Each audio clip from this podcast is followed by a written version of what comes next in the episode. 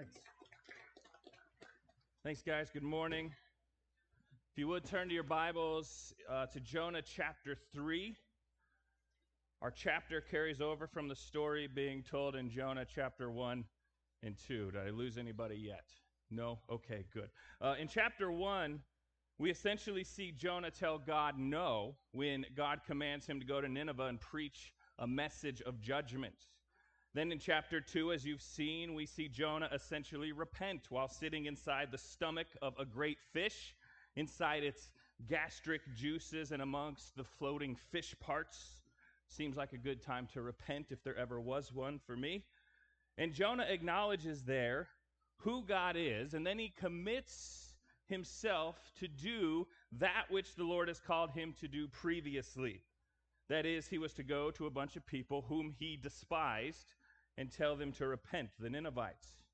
If those people were to do so, they would then experience God's grace and mercy. And it's at that point of the story, Jonah is then essentially barfed out onto the shore. The Hebrew word there for barf is ko. Ko means to vomit up, to spew out, to disgorge. And it's not important at all for us to know that. I just thought that was pretty cool to throw in there, so I mentioned it. Anyway, covered on the dry shore there in fish puke, Jonah lays there, and, and that's where this third chapter begins.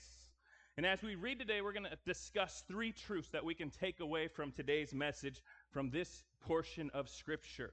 Those three truths are this number one, God is the God of second chance. Number two, God is the God of proof. And number three, God is the God of revival.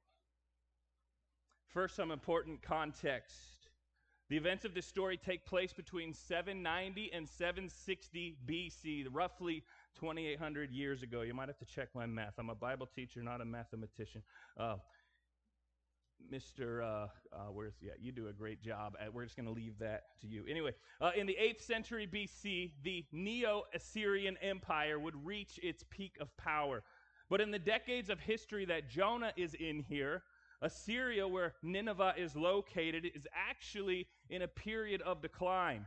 And they're preoccupied with political issues, with issues of internal security.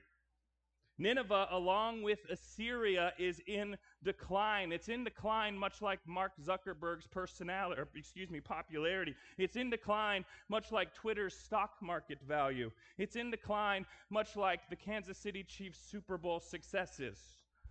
Nineveh is sinking. It was a period for the Assyrians of anarchy. There were a series of rebellions of a group of Assyrian officials who fought against another opposing group of Assyrian officials and its government from the years 763 to 758 BC. That kind of sounds familiar, doesn't it, to us? Anyway, it's in this setting that this prophecy of Jonah was to be given to this important city within this vast and rapidly dividing Assyrian empire. And a prophecy of this nature that Jonah was told to bring would therefore be taken very seriously at this time due to Assyria's political atmosphere.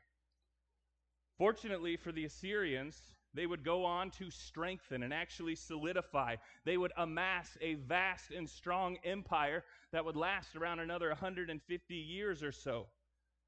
But in relation to Israel and to the Jews, God's people at this time, Assyria had been a fierce enemy of Israel just one generation prior to Jonah coming on the scene. And within another generation of this account in this book, in 732 BC, Assyria would actually conquer the northern kingdom of Israel and take them away into captivity. If you don't know that story, that's the second half of your Old Testament. You should read that uh, tonight before you go to bed. You'll be glad that you did all of it. Just read it all. Anyway, due to Israel's negative history with the Assyrians, Jonah despised being told by the Lord to bring them this message of repentance. Jonah's got to be the only preacher in world history who doesn't want to see people come to the Lord as a result of his preaching. But if the Ninevites turned to the Lord, then that would mean that the people of Nineveh, whom Jonah despised, would be saved, to the disliking of Jonah, this ancient Israelite racist and prophet. He really was. He really was a racist. MacArthur calls him a racist, so it must be true. Verse 1, read with me in your Bibles. It says, Now the word of the Lord came to Jonah the second time, saying, Here's our first point. Number one, God is the God of second chances. Our God gives second chances, and unfortunately, Big 12 referees give second chances too. Are you guys are you guys aware of this? it was 2009, the Big 12 championship game, and the underdog Nebraska Cornhuskers led the game with seconds remaining on the clock. Got one more play here before the field goal attempt. Better hurry up. Third down and 13. Roll pocket right. Throw it out of bounds and stop the clock. Wait a minute. Did the game end? Nebraska thinks it's over. McCoy may have run the clock out. Mack thinks there's a second left. I thought there was a second left. I think Bo Pelini should settle down the Nebraska sideline. I think they can look at the clock in this situation. I thought there was a second. The previous play is under further review. They will look at the clock. Let's check it out. Here's the replay that they will be watching upstairs.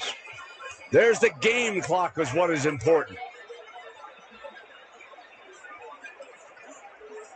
The ball lands with one second. One second One left. second left on One the clock. second left on that clock right there.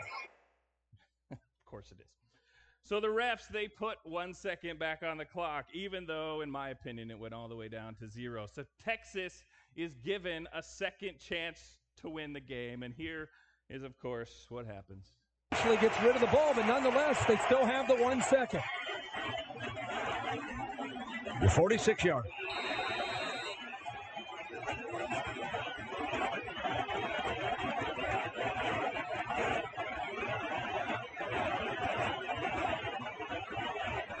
For everything. Got it. Texas goes to Pasadena.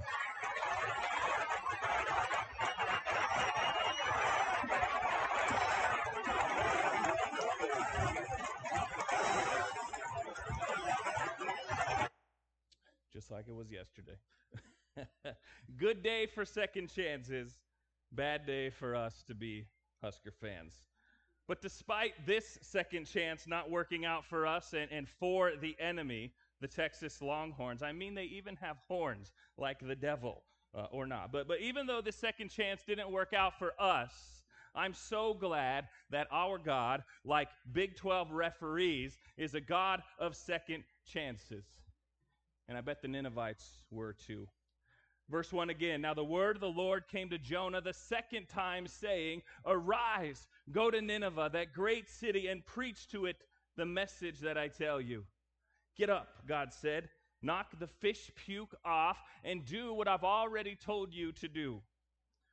Now think about the first time around when God spoke to Jonah for a second. Think about where your heart has got to be this first time to be able to say no to God. To, to be able to say no, to be a vast warning for this, this city full of people of God's coming wrath and judgment.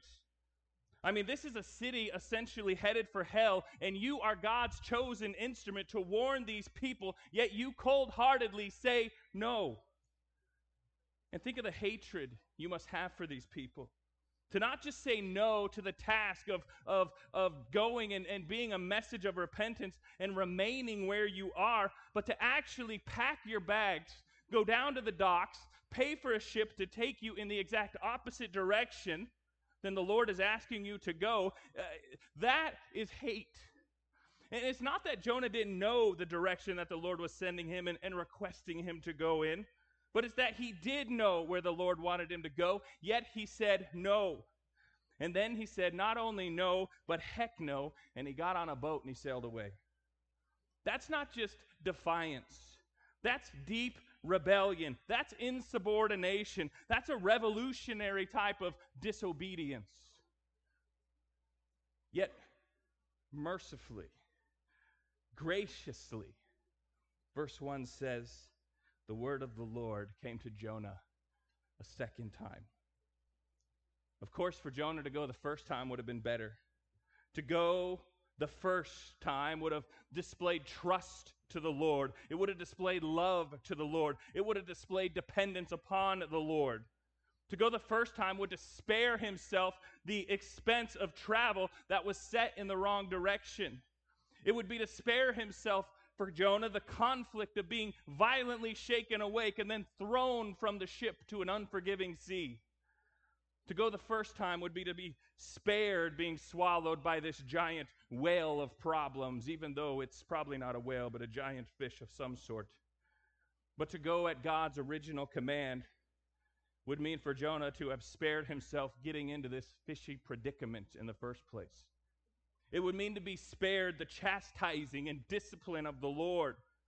Jonah could have been spared being puked out and disgorged upon the shores that he was originally told to go to. And had he gone at God's original command, he could have arrived in safety. Jonah, though, chose to go his own way, yet the word of the Lord came to Jonah a second time. My question is who here has known the word of the Lord, be it even a single verse, a single command, yet failed to believe it, and therefore you failed to act upon it and obey it?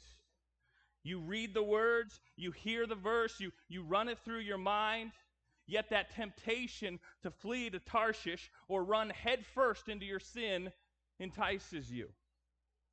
Maybe your heart's affliction, excuse me, your heart's affections, like Jonah's, are or have been set on the wrong thing.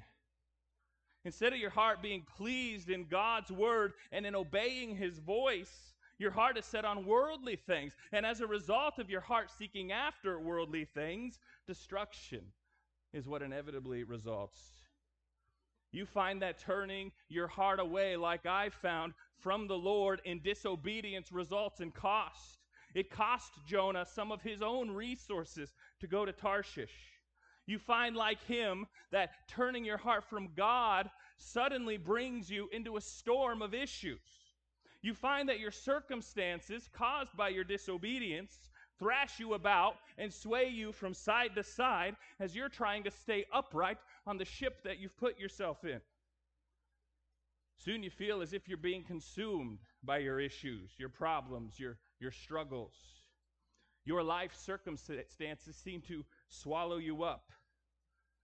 Who amongst us hasn't experienced this when we've chosen our way and not the Lord's? And, where do many of these issues begin for us? Where do most of these life issues begin? When we sin, when we're selfish, when we make self pleasing decisions with decisions that flee the very will and desire of God in our lives. If I've just described you, if you've ever hardened your heart against the Lord's commands, if you've done what is self pleasing and not God honoring, know, know this. Know that God is a God of second chance. Know that if you've blown it or are blowing it, if you can turn to the Lord he will make your paths straight. Know that He offers the second chance to you, just as He offered to Jonah here. When I was uh, 13 years old, I got hooked up with a, a, church youth group through a friend for the first time. Uh, my family professed to be Christians. We went to church, we worshiped the Lord, uh, but mostly on Christmas and Easter. Um, or if they had a good potluck going, then we'd always show up. But we, we checked the cultural Christianity box anyway. Well, as a part of that youth group, I was invited to a church camp one summer, and, and I went to church camp. And at that church camp, I actually I heard the gospel, and I remember praying the, the sinner's prayer for the first time. And I've never forgotten what happened next that day during that service when I prayed that prayer. That pastor type, he came back up to the stage and and this is what he said verbatim. He said, Some of you in this room will be called to be missionaries, some of you in this room will be called to be pastors. And when he said that word pastor, it's like I got stung with that word and it resonated deep within me. I knew that that guy, that pastor, was talking to me. I knew that in that room of 300 stinky, mostly musty, smelly middle schoolers and junior hires, no offense to you in here, okay, but, but I knew he was talking to me. I, I now realize that it was the Holy Spirit speaking subtly to my heart about the plans that he had for me. But at 13, I wasn't all that interested in being a pastor. I entertained church for a while longer. I continued to pray and read my Bible for, for a little time. Something definitely occurred in me that day, but those pursuits eventually faded away as I began to pursue more important things to my adolescent brain things like girls and, and sports and popularity, popularity and, and alcohol. Worldly things became my pursuit. And I'll spare you all the gory details today, but by the time I was 25 years old, I ended up in the very same place that Jonah did in my rebellion. That is, on dry ground, covered in the filth of my own sin, having had my sinful life's pursuits essentially vomit me up.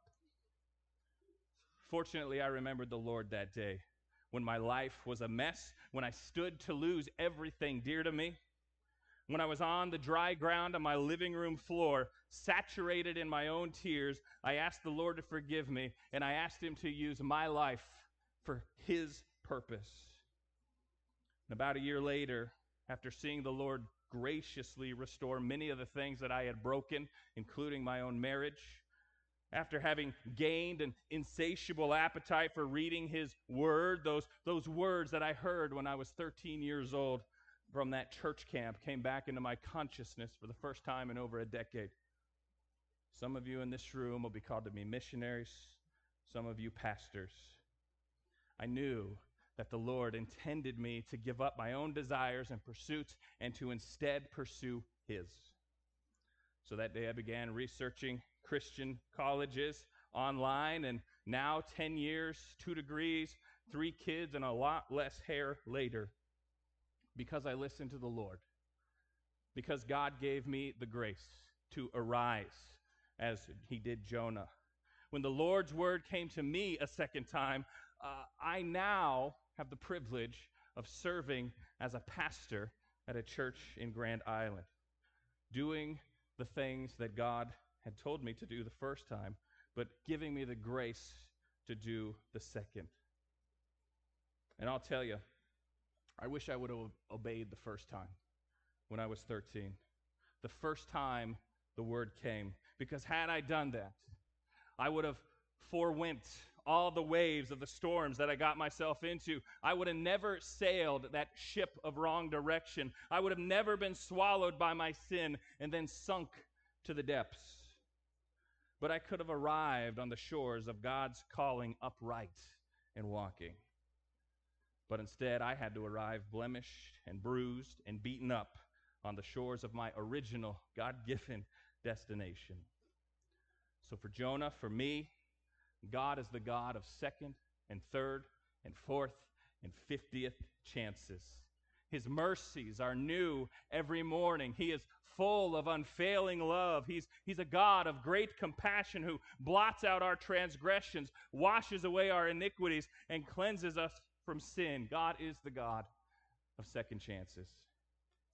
I hope to be a voice in your life this morning that says there's nothing out there if you're choosing to go the other way. I've tried to sail to Tarshish. I've tried to achieve purpose and meaning without God, going in the opposite direction. My voice today to you is turn back. Turn the helm of your ship if you're sailing away from the Lord. I've been where you're going. You're heading into a dark storm. You're plunging into deep and unforgiving waters. Let God be the God of your second chance and heed his word today. Now, not only is God the God of second chances, but our God is also the God of proof. Read verse 3.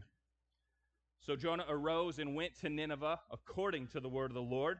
Now, Nineveh was an exceedingly great city, a, a three day journey in extent. And Jonah began to enter the city on the first day's walk.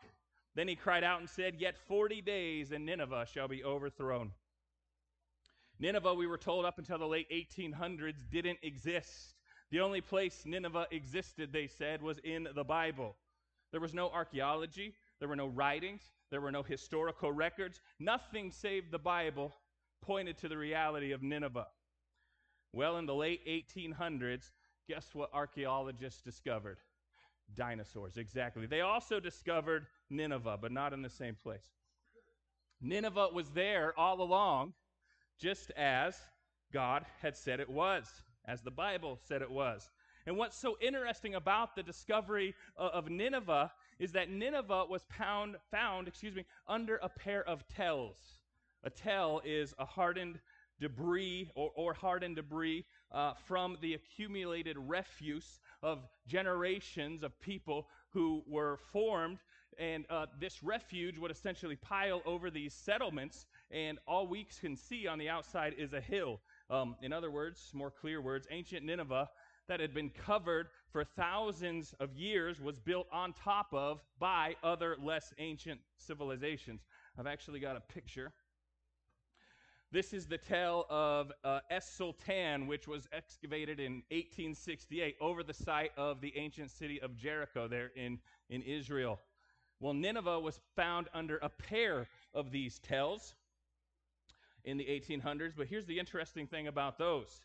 Those tells, those mounds of ancient debris from pre existing settlements, were known at the time by their local names of Kunyunjik and Nabi Yunus. Uh, no, I'm not having a stroke, and I'm not slurring my words. And in the words of Peter, I'm not drunk. It's only nine in the morning.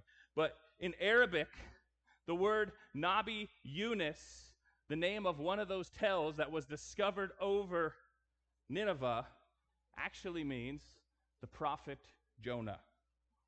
Nineveh, this city that Jonah was sent to, was discovered hundreds of years later under a tell named the prophet Jonah. But that's not all. There's actually more extra biblical information that points to this story of Jonah being true. There was a, a, Babylonian priest named Berosus in the Hellenistic era who wrote about a mythical creature named Oannes, who, according to Berosus, was a fishman who emerged from the sea to give divine wisdom to men. The curious thing about this creature named Oannes is actually his name. When the story of Oannes was named by Berosus, Berosus wrote in the Greek language. Oannes is just a single letter removed from the Greek name of Joannes, which just so happens to be the name of the prophet of Jonah when he's talked about in the New Testament, when it was penned in its original Greek form.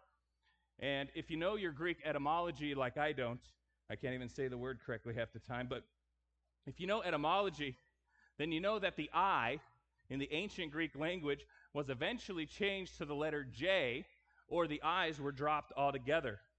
So, what I'm saying is that we have extra biblical information that collaborates with the Bible and this account of Jonah being swallowed by a great fish and then being puked out onto the shores and then making his way into Nineveh. As a believer, to me, God's word is enough. I believe the story happened because God said it happened. But for the skeptic, for the doubter, for the searcher of truth, it's good to have extra info. It's good to have sources outside of the Bible pointing to the truth. Now, here's another interesting thing about Jonah and important to understanding this story now that we know a little about Assyria and Nineveh. Some say Jonah, after being puked out of this fish, would have been bleached white. Have you heard that before?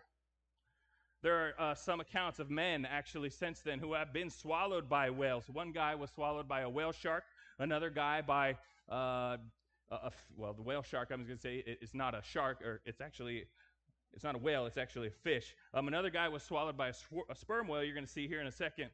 But most of these guys were inside of these fish or whales for like a day or a, a day and a half or up to two days in some cases. But in every instance, when they emerged from inside of these fish or these whales, the acids of the stomachs had actually turned them bleach white.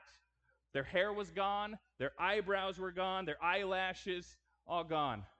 They were essentially albino looking dudes. I suspect Jonah looked the same way. Check this clip out. time and ask one Mr. James Bartley, the man who survived inside a sperm whale's stomach for close to 36 hours straight. As the alleged story goes, in June of 1891, Bartley was part of a whaling expedition on board a ship called the Star of the East. When the crew spotted a massive sperm whale off the Falkland Islands, they rushed out in smaller longboats trying to harpoon it. Their hunting tactics were a success. However, the whale fighting back and splashing about caused the smaller boats to capsize, leaving James vulnerable in the water. Somehow, in the thrashing, he found himself in the wrong place at the wrong time, and that was inside the whale's mouth. Impacted by the wounds from the harpoons, the whale didn't make it. So, the crew on board the Star of the East tied the whale to the boat and brought it along with them before hoisting it up. When the crew opened it up over a day later, that's when the unconscious, yet still very much alive James Bartley showed himself, hidden in the whale's stomach. As a result of his time inside, his face and his arms had been bleached white. He'd lost all the hair on his body, and from then on, he was blind. And all of this is due to the excess exposure to the whale's stomach acids. And I can hear you now. But this happened so long ago. How do we even know if it's truthful? Well, stories were published in a number of newspapers shortly after it happened, including this one in the Buffalo Commercial in New York. The article mentioned that when the workers were taking the beast apart, they were, quote, startled to discover something doubled up in it that gave spasmodic signs of of life, it says. So again, God's the God of proof. And there's evidence of his word all over the story of Jonah being no different. And these more recent accounts of men being swallowed by giant fish, like the one you just saw in the video, and surviving, they, they essentially point us back to the truth of the Bible. But one of the most interesting things about these accounts is, again, the color of their bodies. Once they emerged alive from these fish, they, they were bleached white. I and, and many Bible commentators and theo- theologians suspect that Jonah landed on shore. Uh, when he did so, he would have had this appearance of this white albino sort of guy with no hair. And what a sight Jonah would have been to behold. Now, why is this important to understand?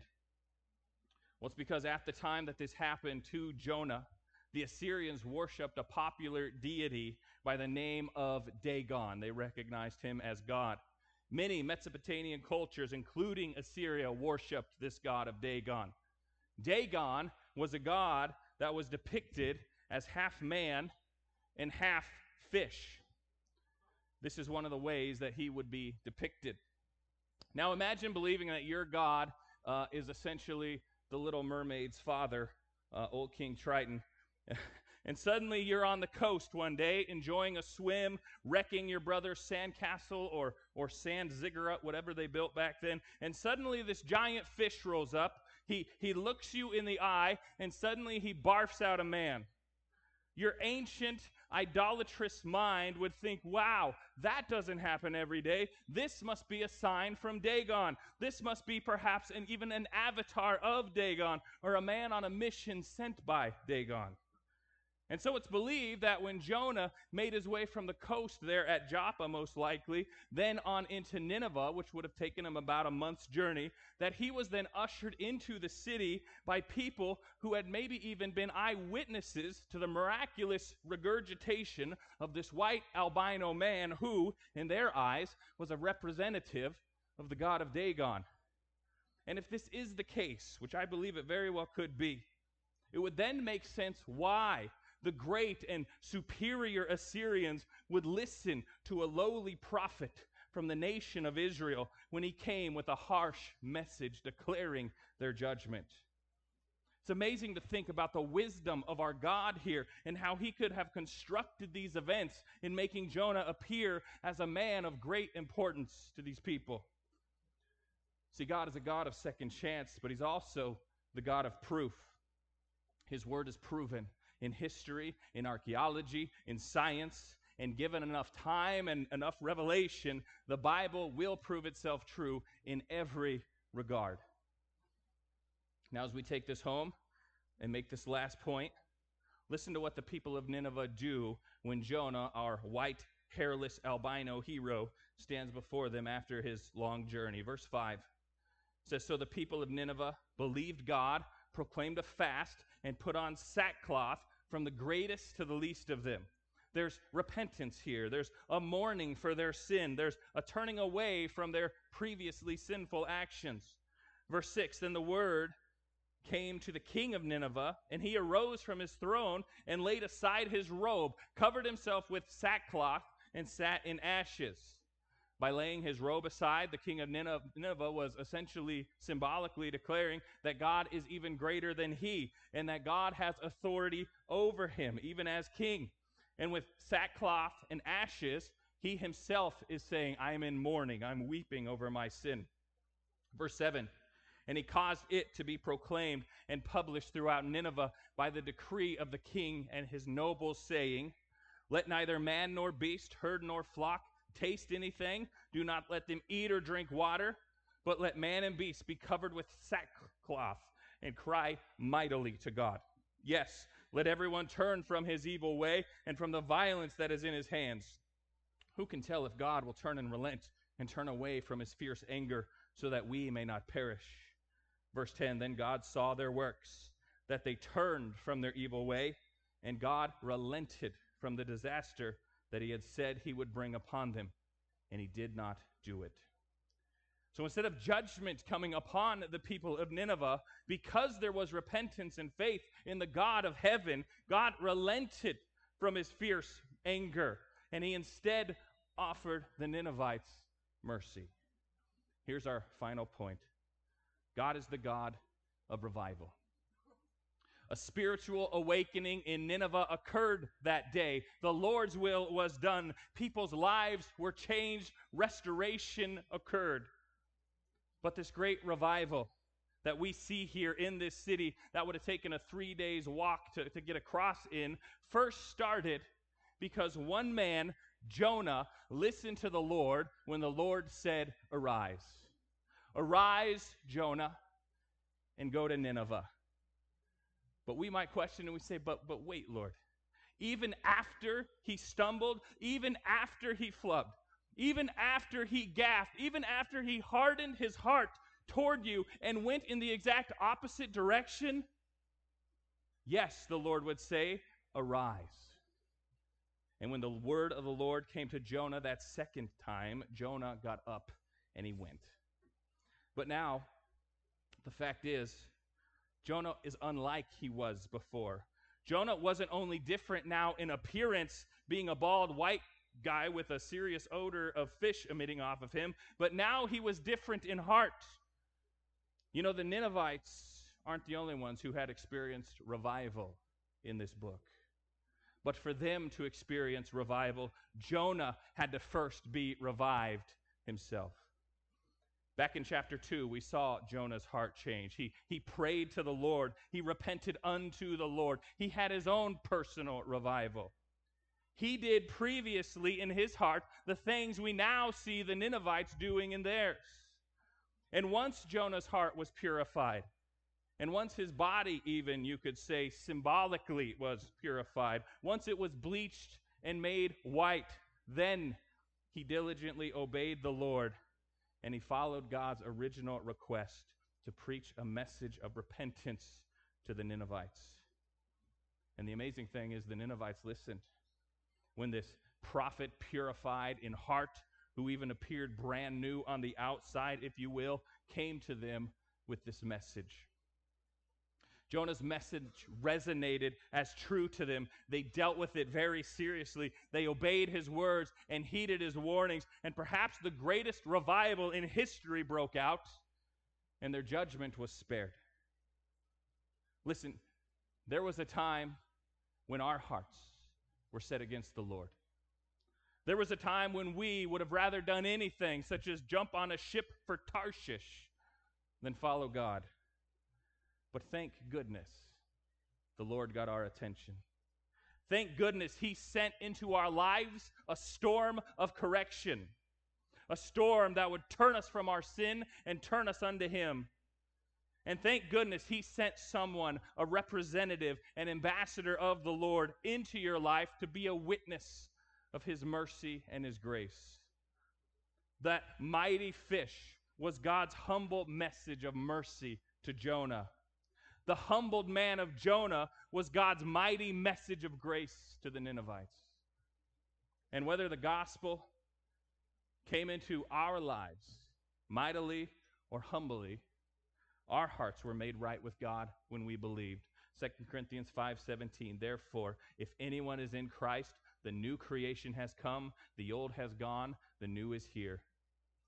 Thank goodness, just as Jonah was made white, just as he was spewed forth from this great fish with a new heart, we too were made new. We too were born again. Our scarlet sin was made white as snow, and we were given a new heart.